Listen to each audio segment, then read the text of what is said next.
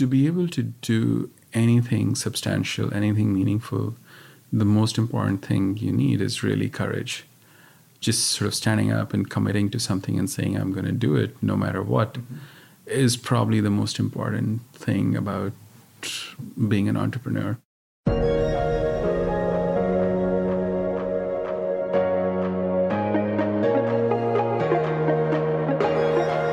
You are listening to Innovators, brought to you by Wing Venture Capital. I am your host, Zach DeWitt.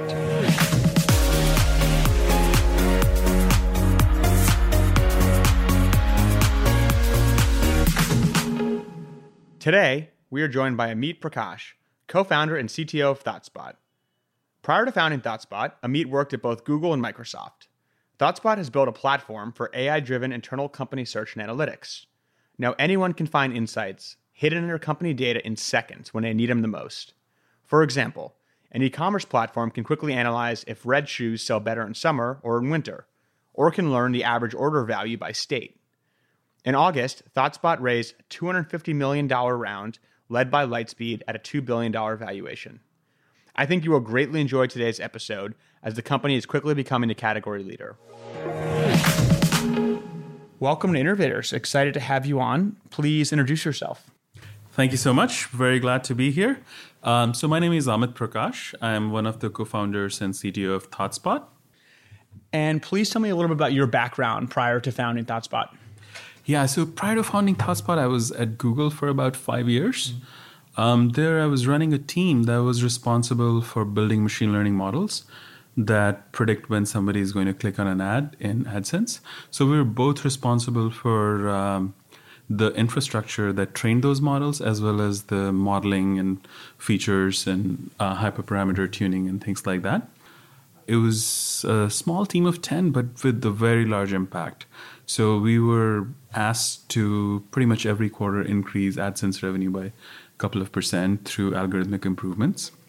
Before that, I was at Microsoft, so I was one of the first few engineers who kind of formed the original search team that went on to become Bing. And so I was responsible for building most of the distributed systems infrastructure for any kind of web graph based computation, be it something like PageRank or finding spam or um, ranking um, documents. So it sounds like you're working on some pretty interesting problems at some very important large companies. What inspired you to step out of Google and, and be an entrepreneur? Yeah, so this takes me to a little bit of uh, my life story.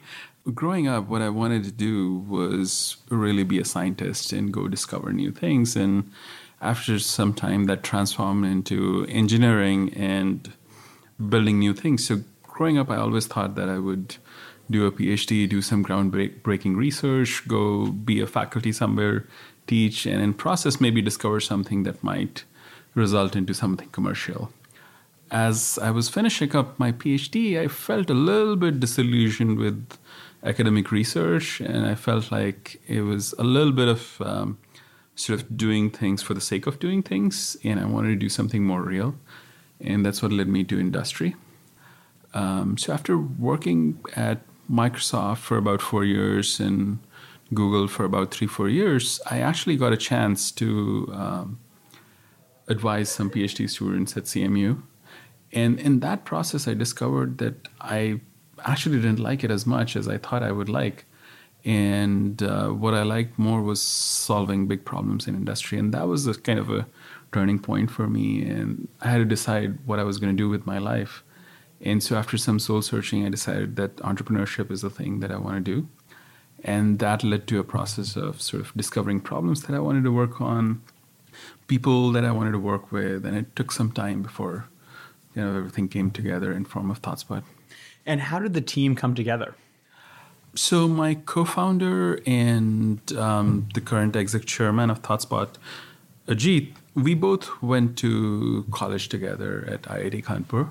Uh, we didn't know each other that much back then. We had met a few times, but Ajit's other co-founder, Dheeraj, who's the co-founder and CEO of Nutanix also overlapped with me in Austin when I was going to grad school. And so he knew me very well, and he knew that I was looking for co founders. And he also knew that Ajit was looking for co founders. So he kind of connected us, and that's how we ended up meeting back in 2012. So obviously, being at Google is very different than being in a startup. You have yeah. infinite resources. Um, you, you, already have a wonderful talent around you, and sometimes it can teach uh, founders really good habits, and sometimes it can teach founders not not as good habits. Um, what were some of the key learnings, both positive and negatives, that you took away from Google based on uh, starting ThoughtSpot? I think my time at Google was really amazing for me. I learned a lot of different things, and mostly all good. When I was at uh, Microsoft, we were competing with Google on search, and we were trying very hard and not succeeding. And so when I moved to Google, when I saw the level of sort of thought leadership in that company at the time, there was just no comparison with what I was seeing at Microsoft. The kind of investment that Google had done in distributed systems infrastructure and machine learning was just amazing. Um, at Microsoft, I was struggling to keep 200 machines up while discovering algorithms to rank pages. Over here, as a developer, I could just sort of with a stroke on the keyboard command 1,000 machines and make them work the way I want to make them work. And this was a huge advantage for Google in terms of staying ahead in the game. And so I learned a lot about building distributed systems.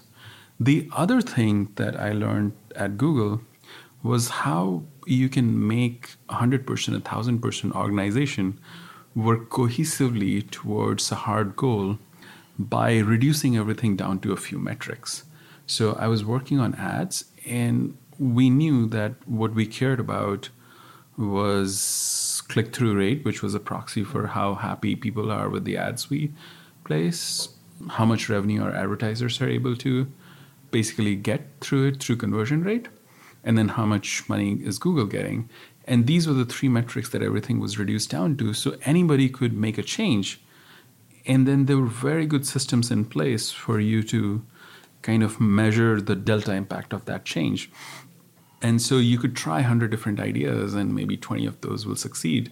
But you quickly knew which 20 of those were, and you could apply that to the system and make a lot of progress. So that kind of discipline and that kind of systematic setup I had never seen before, where everything was optimized to when you have a hypothesis in your mind and when you get an answer as to whether that hypothesis was correct or not was extremely optimized so that with a little bit of effort and a little bit of time you get there. And and that was a really big learning as well. And then i think a lot of things about machine learning and ai that i learned was really learned on the job at google so fast forward to the first couple months starting ThoughtSpot. Take us back. What were those first few months like? Uh, it was very interesting times and very crazy and a lot of fun. I compare that to the experience of moving from India to the United States. All of a sudden, you land somewhere where you don't even know how to cross the street, or you don't know how to cook, or what to buy in the grocery store, where to look for things.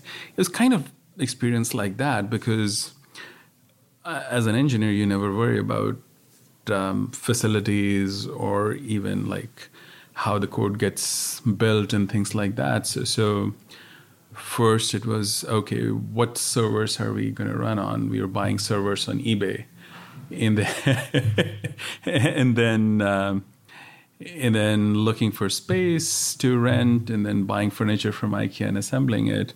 And that lasted maybe about a week. But then after that, it was like, okay, what systems are we going to use for code review? How are we going to set up VPN? What are going to be our code review practices? And so a lot of these things, you bring what you've done in past, but a lot of things you just have to figure out from ground up that you never even thought was a thing. Um, so, so, so a lot of interesting things like that that kind of lasted maybe about three month phase. But one of the biggest things that changed for me was really how you hire people, right? Because as, as an entrepreneur, that's probably the biggest task you have is to assemble a high quality team. And being at companies like Google and Microsoft, you're really not worrying about it. All you do is candidates get fed to you and you interview them and say yes or no. And maybe as a manager, you might do a little bit of closing. That's so different than sort of being a two or three person team. uh, where nobody knows you and they have no reason whatsoever to bet next few years of their career on you, and you have to convince them about the mission and what it brings to them so that they're willing to leave their cushy comfy job from somewhere else and come work here on a mission that where you they're possibly working twice as hard as they were and potentially making less money at least in the short term well, you guys have obviously done a great job hiring and, and, and, building a really successful company. So let's talk a little bit about what ThoughtSpot is and, and what, what the product does. Yeah, so ThoughtSpot, we like to call it search and AI driven analytics engine. Essentially, what we're trying to do is automate all the boring parts of getting to the interesting insights from data. Everybody realizes that data is a big deal in this current economy. And oftentimes people say data is the new oil. Last year we introduced this tagline data is the essentially crude oil and it's really insights where the value gets driven and there's That's a the refinery process. Yeah yeah. And so there's a lot of work in a traditional setup that needs to happen between sort of when you have the data and when you can see any meaningful insight out of that. In many organizations it, it could be as much as six months before sort of somebody has a question from data and when they get to see the answer and the reason for that is that most of them are using older technology stack that cannot handle the kind of scale that modern enterprise sees. They have to do things in somewhat unnatural way, like anticipate the question ahead of the time, pre-compute, and then have armies of people kind of working through a long queue of questions so that they can eventually get to the answer. And so what we have done is basically sort of rethought what the architecture of a modern BI tool should be like, analytics tool should be like, and um, with use of distributed systems and AI, we've shortened that process so that essentially the time between when you have a question and when you have an answer is shrunk to two seconds as opposed to weeks in most organizations. So, how do customers use ThoughtSpot? It'd be great if you could walk me through some real use cases so our listeners can get a good sense of, of how this product functions. So what has happened over um, last five or six years or so is that we've gotten really good at solving large problems at large enterprises. So pretty much any large enterprise you would see in any vertical, one of the top two or three enterprise in that space would be using ThoughtSpot in a very meaningful way.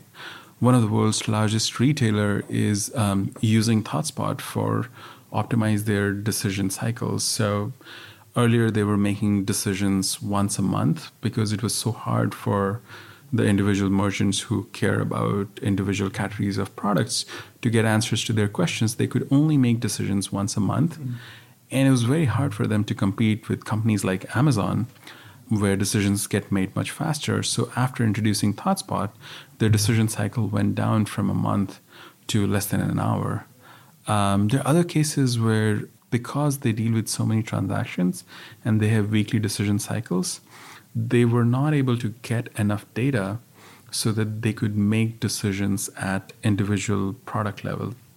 And they had to make decisions at product category level. So imagine having to make promotion or discounting decisions as a whole for all bikes as opposed to specific bicycles. And so that unlocked huge potential for them. Um, there are other cases where telecom companies are doing churn analysis and they would run a promotion in Thanksgiving and they would not know how it did until Christmas. And we were able to get in and make that cycle less than an hour so they could course correct if the promotions were not going the way they were expecting it to go. Um, there are cases where hospitals are using us to significantly improve their efficiency of resource utilization. There are cases where insurance companies and banks are using us and um, using our automated insight. One of the banks in Australia was able to discover essentially an anomaly in data that was costing them more than $30 million in terms of claims on their books that shouldn't have been there. There are other cases where people have looked at their trading data or in procurement cases purchase prices and they found discrepancies in prices that has led to millions of dollars of saving and so the core to all of these different cases and the different anecdotes where people have saved millions of dollars is really when you're able to give access to people who know the business intimately, um, the ability to ask questions and get answers immediately, just magical things happen. And if you thwart them by introducing a month long wait cycle in when they ask question and get the answer, people most likely don't even ask the questions that yeah. they need to be asking. Yeah, magical moment does sound like um, the right way to describe that. If you're used to getting data a month later and you suddenly can get it a couple minutes later, an hour later, that's that's got to be um, an incredible experience for for that business unit. Yeah, yeah, absolutely. So there's a lot of moving pieces there. And what would you say the secret sauce is? I mean, is it connecting different data sources? Is it the visualization part? Is it being able to type in a question and, and get the answer? So it's the speed with which you can do that. Yeah. How, how would you characterize what the secret sauce is? Um, so what we did was we our product stands on three legs. One leg is the distributed systems architecture. Um, the other one is use of machine learning and AI, and third is UX. And so, with this trinity of these three things, uh, we've been able to build an experience that simply wasn't possible before. And in particular, the investment in our architecture. What we ended up doing when we were building the product was initially we tried to, like everybody else does, uh, piece together a bunch of components that already exist in open source or even as commercial and then try to build a product out of that. But what we found was that there was nothing that was out there that could really fulfill the product vision we had. So we ended up building a lot of different pieces ourselves. For example, embedded inside our product is a distributed in memory database that's probably an order of magnitude faster than anything else out there. Uh, we don't sell it as a database, but that's what allows us to keep granular data at hundreds of billions of rows and still have users ask questions and get answers immediately.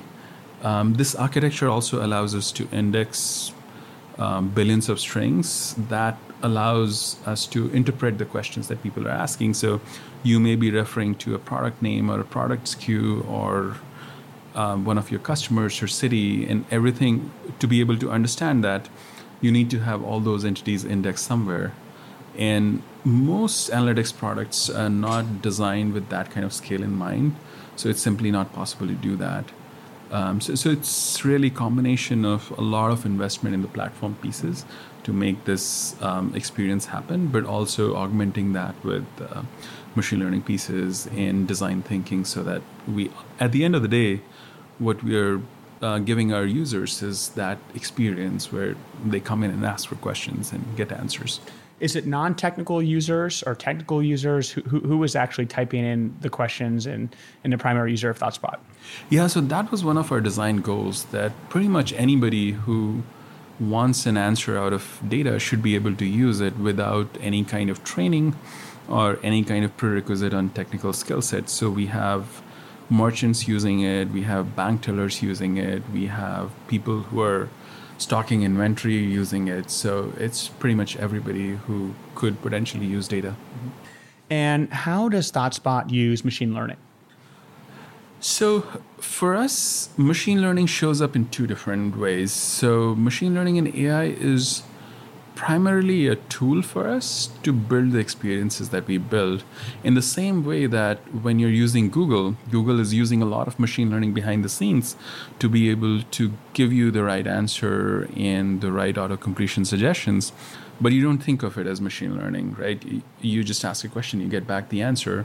In the same way, we are using machine learning both for our search piece and Spot IQ piece, where we essentially generate automated insights for the users to do a lot of things behind the scenes so that you get that magical experience, so that you get the insight when you need it, where you need it. And then there's also pieces of machine learning that's exposed to the user where if you want to analyze some data and run clustering or regression or anything like that, you could do that through our, our integration as well. What have been some of the hardest parts about incorporating machine learning into your product? Let me um, divide that up into how search works in our product and how Spot IQ works. Mm-hmm. So, search is essentially you go and ask questions like, how's how are red shoes performing in um, let's say East Coast versus West Coast in the last three months. Um, so when you ask that question, um, our algorithms need to interpret that and eventually convert that into something like SQL, which says something like sum of sales for um, product category equal to red shoes, or maybe color equal to red and category equal to shoes, and date within this interval, and so on and so forth, and then have another one for one for East Coast, one for West Coast, and join the two, and then finally give you the result, right? So, so all that complexity abstracted away. And that means that we should be able to understand and interpret what the user is asking. And that has required essentially inventing many different things that simply didn't exist before. This ranges from sort of entity resolution in a context that's not given to you, right? So, so most of the named entity resolution engines kind of work in a public domain with all the knowledge in public domain. Whereas when we go into an organization, their terminology may be completely different that we didn't even know in advance, right? And then there's um, various nuances around how questions are expressed and how there may be ambiguities in the question. So if someone says last three years, what does it mean? Does it mean it was shipped in last three years, or it was sold in last three years, or it arrived at customer last three years? So how do you deal with all the ambiguity in the question? All of that required building a lot of machine learning into the product. The other thing that we do is we personalize the experience for everyone. So we are constantly learning from what choices you made yesterday, what choices other people who are in the same group as you made yesterday, and how does that inform what we suggest to you and, or how we disambiguate for you. And for that, there's a Bayesian model behind the scenes, it's learning. And there's the same Bayesian model that also helps us deliver the experience that we deliver in the Spot IQ piece of the product. So Spot IQ is essentially an AI engine that gives you automated insights about your data. It's asking questions on your behalf that you may not even have thought of asking, and then it's answering the question for you. So, for example, you may run Spot IQ after asking a question about what is my total sales last year. And Spot IQ will go and ask lots of questions about okay, how much was sales in this zip code or in this product category or in this um, region, and it will systematically comb through all of the answers for these questions and then find interesting anomalies or interesting correlations or interesting clusters in there and then bring back to the user and then it will rank all of them and basically bring back the top 20 of them that are most interesting to the user um, so over there there's a lot of machine learning that goes into deciding which paths to explore because there's a combinatorial explosion there. And that's where the Bayesian model that powers search also comes in handy. And then essentially having one of the fastest databases in the world allows us to ask lots of questions and do lots of explorations. And when the answers come in at the other end, then we are trying to rank these answers because we don't want to overwhelm the user with a thousand different insights. So, so there is a ranking problem that's again solved with use of machine learning, where the inputs to that machine learning is essentially how unusual is certain observation compared to what you would consider normal, as well as in past what kinds of insights have proven useful for this user and they have liked it versus they have disliked it and um, then generalizing those inputs into it. So, so, those are two places where machine learning is essentially working behind the scenes. You don't realize that it's doing that, but at the end of it, you get very relevant answers and results. You can also write statistical algorithms in our system using R, and then the scale of our platform allows you to run this at a very large scale and get answers where you as a data scientist may be interested mm-hmm. in finding certain patterns or predicting something in the data. If you were going to take a step back, how does machine learning impact your business model? Mm-hmm. Does it make your product more defensible because you're generating all this data and insights, mm-hmm. which allows the product better? Does it allow you to have a different go-to-market motion? You know, how, how does it impact kind of your, your, your core business platform and model? Probably both of those things So, in terms of having capabilities that differentiates the product, that's probably the most important part because what happens is that the space is very crowded now. Everybody wants to do analytics. Everybody's got their own twist on how their analytics is different. So when, when we go and talk to customers, before they have seen the demo, there's always question about there are 5,000 other companies that I see in this mm-hmm. space. How are you different? Once you demonstrate the product, all those questions disappear. And the question is, how is this even happening? This doesn't look real. Will this work on my data? Um, so, so, there's enough differentiation in the product that it kind of speaks for itself, and people want it once they see a demonstration. On the business go to market side, what is interesting about it is that traditionally analytics and BI has been purely an IT sale. In very few cases, it's actually business going and buying it. In cases when businesses bought it, they tend to be more like personal tools but this is the only tool where both business and IT are motivated to get it. How do you determine your product roadmap? And um, does having a lot of machine learning capabilities impact uh, your roadmap? Yeah, so I think uh, we think of ourselves as a um, sort of experience company, not so much necessarily a machine learning and AI company. So everything is in terms of what experiences are we building for our end users. Almost always, when you want to do something interesting, machine learning ends up being one of the tools that helps you build that experience. But for the most part, what we're trying to do is make sure that anybody who's using ThoughtSpot gets the right insights from their data when they need it and doesn't get a whole lot of noise other than the insights that they need to see to do their job. Um, so, so, everything is kind of working towards that. So, so there's a new feature that we are working on where the vision is that ultimately you have to do as little work as possible and you get as much value as possible out of that. So in the beginning, you may just say that I'm interested in these three metrics. Um, you may say like I'm just interested in my sales I'm interested in um, expenses and I'm interested in customer churn. And that's it. What we will do is based on what we have learned from behavior of different users, we will start tracking a whole bunch of numbers related to these three metrics. So the top level metrics, how it breaks down in different dimensions over time, and build statistical models around the various time series that we collect so that we know what variation is normal and what variation is not normal.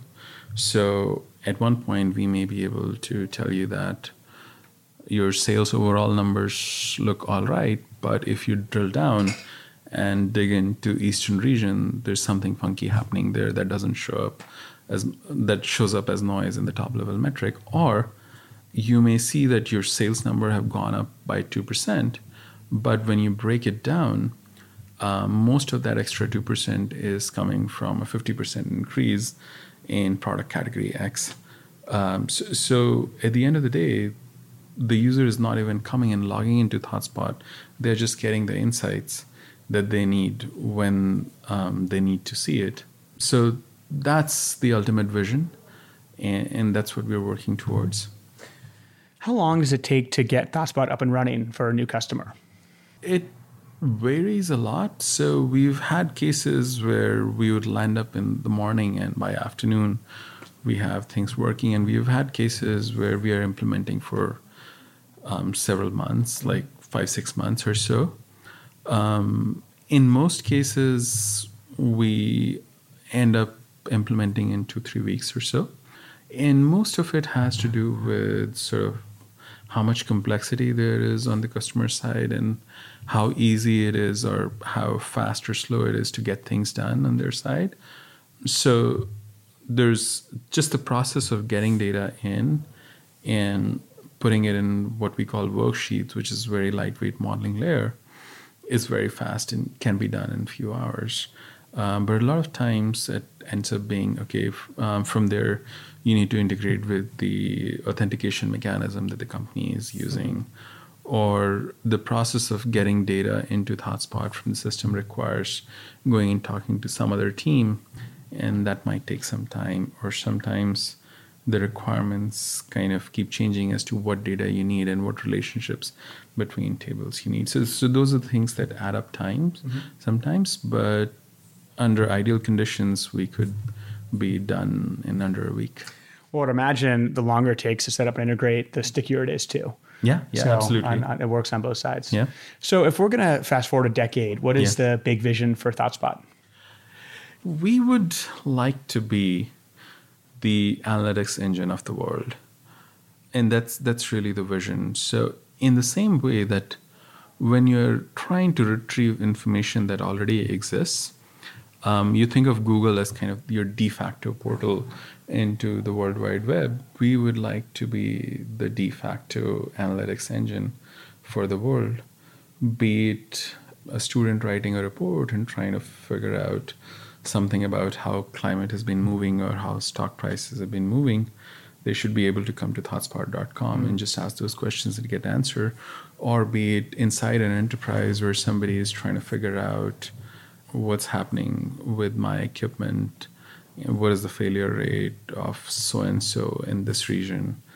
And right now we limit it to just um, sort of relational data that could be fit into a database but ultimately it should be unbounded in terms of wherever the knowledge exists whether you need to run analytics on images or whether you need to extract information from text or um, some semi-structured data all of that should not be users' worry at the end of the day.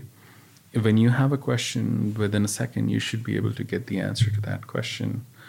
And many times, once we get to know you, you may not even need to ask the question. You just get the mm. right insight um, at your fingertips without you lifting a finger. But today, ThoughtSpot is just internal company data. Yeah. Are you bringing in outside data sources? So if I'll come back to shoe example, I want to know how red shoes sold in certain regions based on the temperature, the weather. Yeah. Right? So you're pulling in weather data, you're pulling in external data. We don't have like data libraries that you can just point to, mm-hmm. but it's very easy to get data into ThoughtSpot. So you could go to any of the public data sites, get the spreadsheet from there, and put that in ThoughtSpot and very easily join with maybe billions of transactions that you've had and get that mashed up analytics.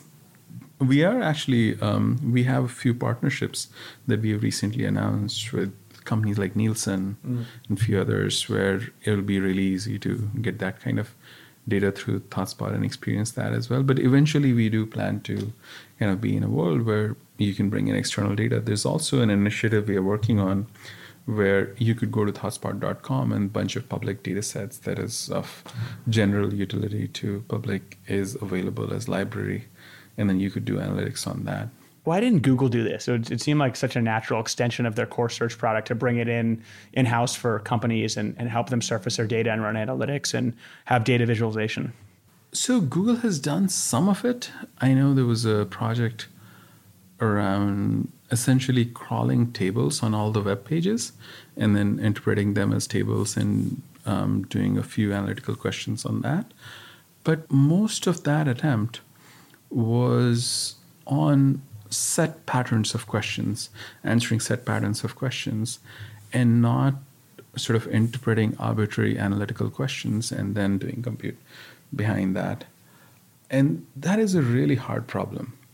I'm sure if people at Google decide to focus on that problem and solve it, they'll do an excellent job. But having worked on it for the last seven years, I can say with confidence that it's not going to be an easy thing, and it, it will take them years as well to try and solve it. Um, so it's just a matter of prioritization, mm-hmm. probably. What advice do you have for a new entrepreneur who's thinking about starting a machine learning powered business? I'll start with um, sort of a very general thing, which has nothing to do with machine learning in general. I found that to be able to do anything substantial, anything meaningful, the most important thing you need is really courage. Just sort of standing up and committing to something and saying, I'm going to do it no matter what, mm-hmm. is probably the most important thing about being an entrepreneur. In general, about uh, machine learning, in most cases, people overemphasize the importance of machine learning too early. Most successful uh, machine learning and AI companies and projects that I have seen actually go into investment in systems first. Um, so, so, in most cases, whatever you're trying to achieve with machine learning, you could do that with very simple algorithms early on and build enough of a product, enough of an experience so that you get usage. And then once you have usage, then you have the right amount of volume of data in there to be able to do anything interesting with machine learning. I remember my experience at Google, actually, before my time at Google, the first time somebody realized that there's an optimization problem in placing ads, they had no background in machine learning whatsoever and with very simple algorithms, without even realizing what they were doing, they were able to get massive improvements in sort of Google's revenue. And after that was done, a whole bunch of machine learning PhDs came in and they were trying to optimize the system.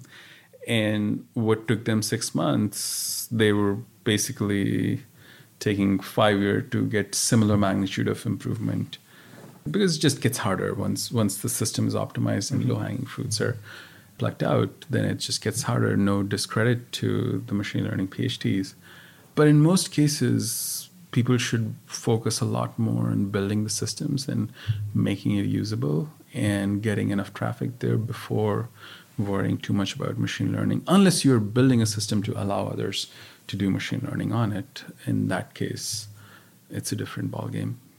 Yeah, no, that's really well said, both the generalizable advice and then uh, machine learning specific advice. So, how can our listeners follow the progress of ThoughtSpot? Yeah, so coming to our website is great, thoughtspot.com. There's lots of content over there. We have a blog where we routinely publish things about our technology, about our culture, how the company is doing, our product announcements, and things like that. Coming to our annual um, user conference Beyond is a great way to meet us and our customers and experience everything ThoughtSpot. And we are taking that same idea of user conference around the world now in events that we call thought leaders. And um, um, you can look it up when it's happening in your city, but uh, in most large cities, we'll be visiting at least once a year and then talking about our product and platform and our vision. Great. Well, thank you so much. I've greatly enjoyed this episode. Anything else uh, worth sharing with the audience? I think uh, what I want to say is that um, I'm very proud of what we have built as a company. I'm very proud of the product, but the, really the thing that I'm most proud of is the people we've been able to assemble and the culture we have. Everybody likes to say that they have hired the very best, but we really, really do. Um, in the early days, most of the engineers we ended up hiring, I would put them in maybe the top 20th percentile of the engineering talent I saw at Google. Um, so if you're somebody who's looking for um, great challenge and doing the best life of their work, definitely check us out. We're trying to still build. We consider ourselves 2% done, so there's a lot to build, and we'd love to have you on the team. Great. Well, congratulations on all the progress. I know you have a lot of happy customers, and uh, thank you again for taking the time to speak with us. Thank you. The key takeaways from today's episode are one, as more and more companies enter the digital age, competition becomes fiercer and more cutthroat. Companies are required to adapt faster and faster to stay ahead. Thus, it is becoming imperative to be able to search across company databases for instantaneous answers to important questions. And two, ThoughtSpot is building a category leading analytics and search platform for companies to ask questions in natural language and retrieve immediate answers. For example, with ThoughtSpot, you can ask, What are the quarterly sales by brand and by store? without having to run complicated queries across multiple data sources.